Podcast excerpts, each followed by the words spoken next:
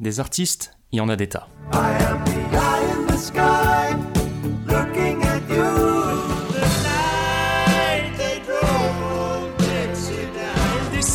de la montagne sur un chariot chargé de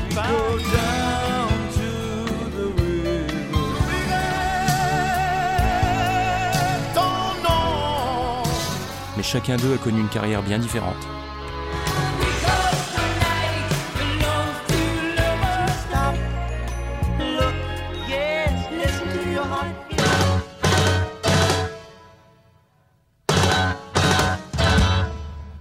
Il est peut-être temps d'en reparler un peu.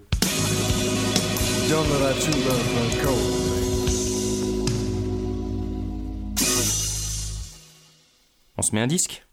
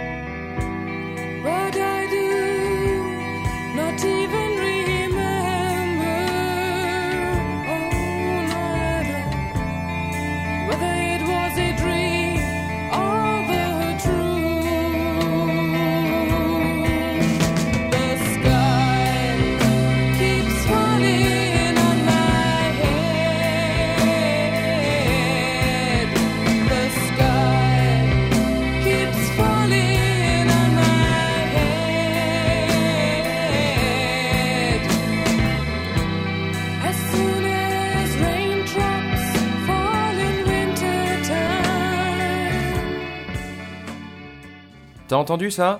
Eh bah, c'est une chanson qui date de 1978 et qui s'appelle Somewhere at the End of the Rainbow. On doit cette petite merveille à un groupe allemand qui s'appelle Carol Harvest et on la trouve sur l'album du même nom.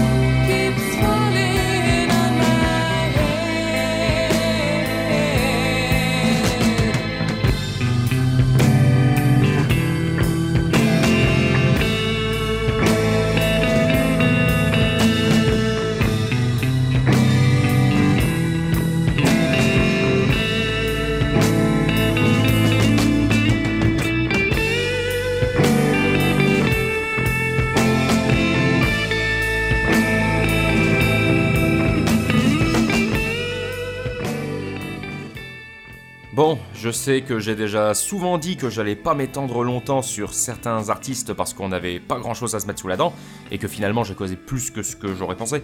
Mais cette fois-ci, juré, ça va pas être long, parce qu'on a vraiment, vraiment très peu d'infos sur ce groupe et sur ses musiciens.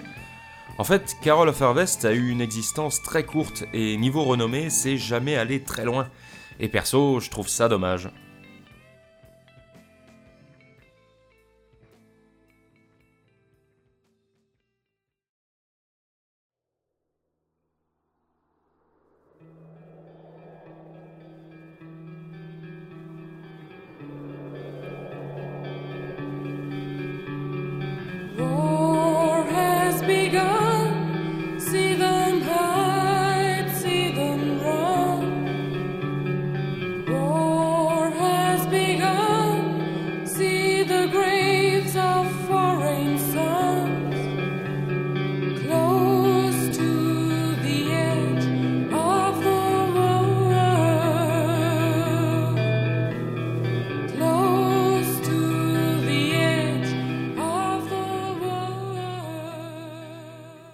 Carol of Harvest est à la base le projet d'un homme, Axel Schmirer, et je me rends compte une fois de plus que je risque d'être très insultant vers les Allemands à pas savoir prononcer correctement les noms germains. Mais bon. Ce brave Axel, donc, est né à Stuttgart. À l'âge de 3 ans, ses parents déménagent, en l'emportant quand même avec eux, hein, c'est pas des monstres, dans la ville de Furf, en Bavière, juste à côté de Nuremberg, la ville de la bonne ambiance dans les années 30. Le jeune Axel vit une enfance sans histoire notable et grandit au début des années 70 en s'immergeant dans l'univers rock progressif, en écoutant des groupes comme Camel, Pink Floyd, Gentle Giant ou Renaissance. Il commence la guitare à 16 ans avec pour projet d'intégrer un groupe local qu'il admire et dont fait partie l'un de ses camarades de classe, mais sans succès. Quelque peu déçu, il va passer le temps en jouant avec un autre ami des morceaux du groupe America pour s'amuser, lui permettant de fait de peaufiner un peu plus son jeu de guitare, jusqu'à ce qu'il décide de composer sa propre musique. À l'âge de 19 ans, après avoir accumulé assez de matière pour se constituer un répertoire, il franchit le pas et fonde un groupe qui pour l'instant n'a pas de nom avec deux de ses amis d'école, le batteur Robert Hogn et le bassiste Heinz Reinschlusel. Je suis pas sûr de la prononciation, hein, mais je tente comme ça. Ils se mettent alors en quête d'une personne qui pourrait tenir le chant, car visiblement aucun des trois n'avait suffisamment confiance en ses capacités vocales pour occuper ce rôle. Et c'est finalement le bassiste qui a l'idée de proposer à ses partenaires pour ce poste le nom d'une de ses amies, une jeune fille de 16 ans du nom de Bate Krause. Après avoir discuté de la chose avec cette dernière, elle accepte la proposition des trois musiciens, et la bande s'enrichit après ça d'un dernier membre, en la personne du pianiste Jürgen Kolb. Désormais composé de 5 personnes, le groupe choisit de se baptiser Carol of Harvest, en référence à un poème de l'écrivain américain Walt Whitman qu'Axel avait trouvé dans un livre de l'auteur qu'il avait acheté. Soit dit en passant, les plus cinéphiles connaissent sûrement ce poète grâce entre autres au poème Oh Captain, My Captain, qui est au centre du film Le Cercle des Poètes Disparus avec euh, Robin Williams. Selon les propres mots du fondateur du groupe, le titre du poème A Carol of Harvest semblait exprimer clairement ce qu'il voulait transmettre via sa musique à ce moment-là, d'où ce choix.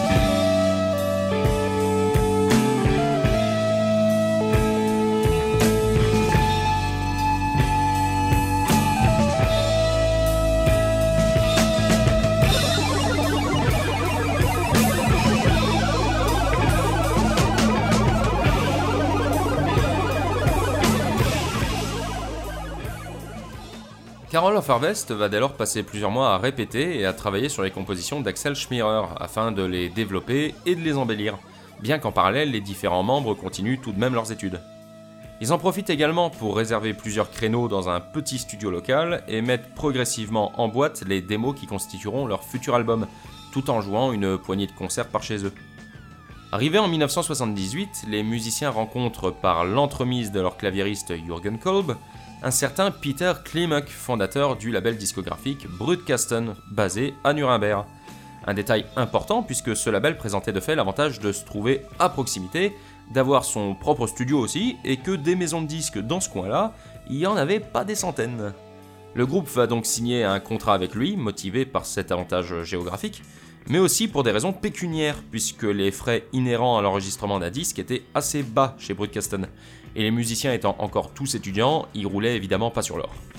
Peter Klimuk devient pour l'occasion aussi producteur du disque, et dans le courant de l'année, Carol of Harvest sort son premier album éponyme.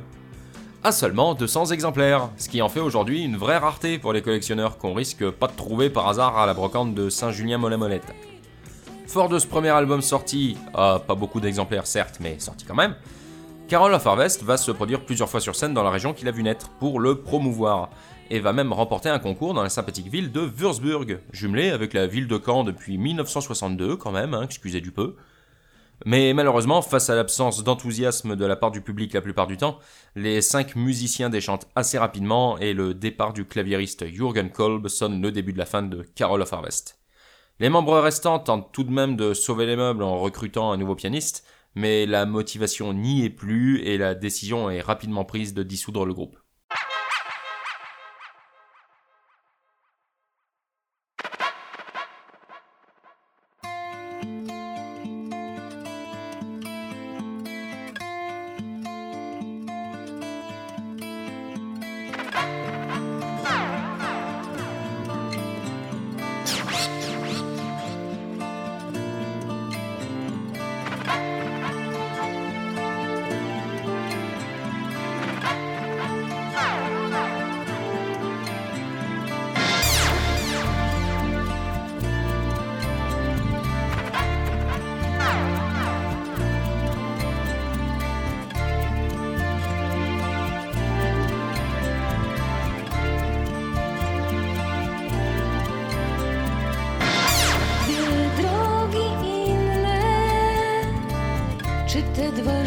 życia przegrałem.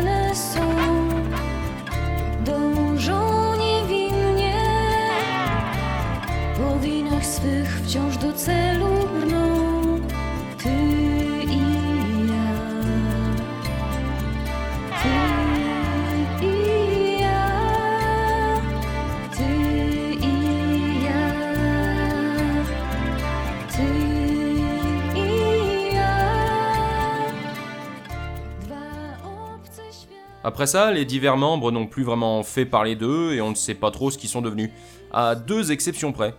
D'abord, Beat Krause a ressurgi sporadiquement et plutôt discrètement dans les années 80, en participant aux albums soit en tant que choriste, soit en tant que chanteuse d'au moins trois formations en Allemagne. Une appelée Head and the Splash, une autre appelée Joker, et une dernière sans véritable nom qui comptait en plus d'elle les musiciens Thomas Fink, Rainer Glass et Rudi Rauf. Inutile de dire qu'aucune de ces trois formations n'a réellement connu le succès et fait plus de deux albums maximum. La deuxième exception, c'est le fondateur du groupe, Axel Schmirer. Après la séparation, bien qu'il se soit décidé à trouver un emploi plus stable, il a jamais arrêté de composer et aurait emmagasiné de quoi faire une flopée de disques selon ses dires. Et en 2009, soit 31 ans après le premier, il a sorti un nouvel album estampillé Carol of Harvest avec l'aide de sa femme Eva Grams et du guitariste Stanley Nesvarba. Appelé T.I.A., ce qui veut dire euh, toi et moi en polonais, ce disque s'éloigne des chansons en anglais du premier pour embrasser la langue polonaise au travers de 15 nouvelles chansons et ne compte aucun autre membre d'origine qu'Axel Schmirer qui semble n'avoir plus aucun contact avec eux de toute façon. Le disque a obtenu quelques bonnes critiques des internautes et a remporté un prix d'une radio indé aux États-Unis, en plus d'être diffusé quelques fois sur les ondes polonaises, mais ne s'est pas énormément vendu. Peut-être selon son créateur à cause de la langue polonaise, justement, qui peut bloquer certains auditeurs pas habitués. En tout cas, c'est vraiment dommage que le premier album n'ait pas pu vraiment franchir les frontières de la Bavière à l'époque, parce qu'il aurait peut-être pu trouver son public ailleurs, même s'il faut avouer que la mode musicale à ce moment-là aurait pas aidé à ce qu'il se fasse connaître. Mais ça aurait pu donner l'occasion à plus de gens de profiter en 78 de la douceur de titres comme Dreary Eyes.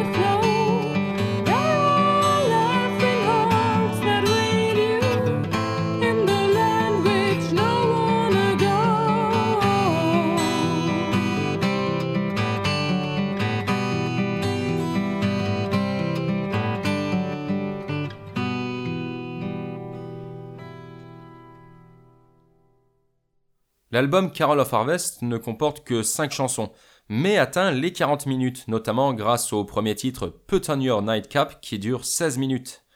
Bien évidemment, l'album est resté dans l'ombre pendant très longtemps, jusqu'à ce que la maison de disques Broadcaston se décide à le rééditer une première fois en vinyle en 94, à peu d'exemplaires, une fois encore. C'est à partir des années 2000 que divers labels ressortiront, parfois de manière non officielle même, à plusieurs reprises en vinyle et en CD aussi, permettant sur ce dernier format d'inclure trois morceaux live inédits, dont un de 7 minutes appelé Sweet Heroine. Et ces rééditions multiples et la démocratisation d'Internet ont permis au groupe de se faire un petit peu plus connaître en dehors de ses frontières. Pour en finir avec ça, la dernière édition en date, sortie en 2020 par le label Garden of Delight, s'est enrichie de 4 morceaux bonus supplémentaires sortis de je sais pas où, que j'ai pas pu encore écouter d'ailleurs, hein, parce que malgré toutes ces rééditions, tu trouveras rarement ce disque en grande surface, mais plutôt sur des sites euh, spécialisés. Concernant la jolie pochette quelque peu mélancolique de Par son grain, il s'agit d'une photo prise par un certain Manuel, un ami de la petite copine de l'époque d'Axel Schmirer venu de Munich. Elle a été d'ailleurs prise dans un parc de Munich du nom de Nymphenburger Park. Alors je sais bien que c'est des brins d'herbe, mais la première fois que je l'ai vu de loin, j'ai eu l'impression que c'était une image noircie d'un champ de bataille avec une sorte de hallebarde plantée dans le sol, et j'arrive pas à me débarrasser de cette impression, me juge pas. Et pour ce qui est de mon avis sur le plan musical, eh bah je trouve cet album fabuleux. Axel Schmirer a puisé son inspiration dans les groupes progressifs à tendance plutôt lyrique ou traditionnelle, comme Camel ou Renaissance, mais aussi dans des sons beaucoup plus folk, ce qui en fait un beau représentant dans le genre folk progressif passant sans souci d'une ambiance électrique à quelque chose de plus acoustique en fonction des morceaux. Put on Your Nightcap et Try a Little Bit sont les morceaux les plus rock, là où les deux titres les plus courts, You and Me et Dreary Eyes, sont les plus mélancoliques, avec leur structure basée uniquement sur la guitare. Somewhere at the End of the Rainbow est quant à elle la chanson la plus atmosphérique, voire psychédélique du lot, même si Put on Your Nightcap lorgne aussi un peu sur cette ambiance au milieu de ces 16 minutes grâce à ses nappes de ce que je crois être un mélotron et ses solos de guitare bien exécutés. En fait, l'ambiance générale du disque est plutôt sombre malgré ses instants plus lumineux grâce au titre acoustique. C'est relativement audible via les bruits de vent qu'on entend, les accords de guitare qui évoquent assez bien un climat glacial, et la voix de Bert Krause qui malgré ses 16 ans avait une voix très profonde, mature et très adaptée à ce genre de composition. Et c'est sans compter les paroles qui font la part belle à des thèmes comme la guerre, le fantastique et la douleur. Et c'est justement ça que j'aime pour le coup, car malgré cette ambiance qui pourrait être parfois pesante, On se sent pas écrasé, mais on ressent plutôt un étrange sentiment de bien-être à l'écoute de cette musique qui devient durant l'écoute très apaisante, je trouve. Donc oui, un très bon disque qui a bien fait de sortir de l'oubli et que je t'encourage grandement à écouter. Pour le deuxième en polonais, je peux pas trop dire parce que j'en ai entendu que 3 ou 4 morceaux, mais ça a l'air de ressembler pas mal au style de son auteur, donc à voir. Bref, c'est pas tout ça, mais va falloir y aller. Mine de rien, on se rapproche petit à petit de Noël et doué comme je suis pour trouver des cadeaux, vaut mieux que je commence à y réfléchir et à faire des emplettes dès maintenant. Je te laisse avec le dernier morceau de l'album, Try a Little Bit. Allez, à la prochaine. Ciao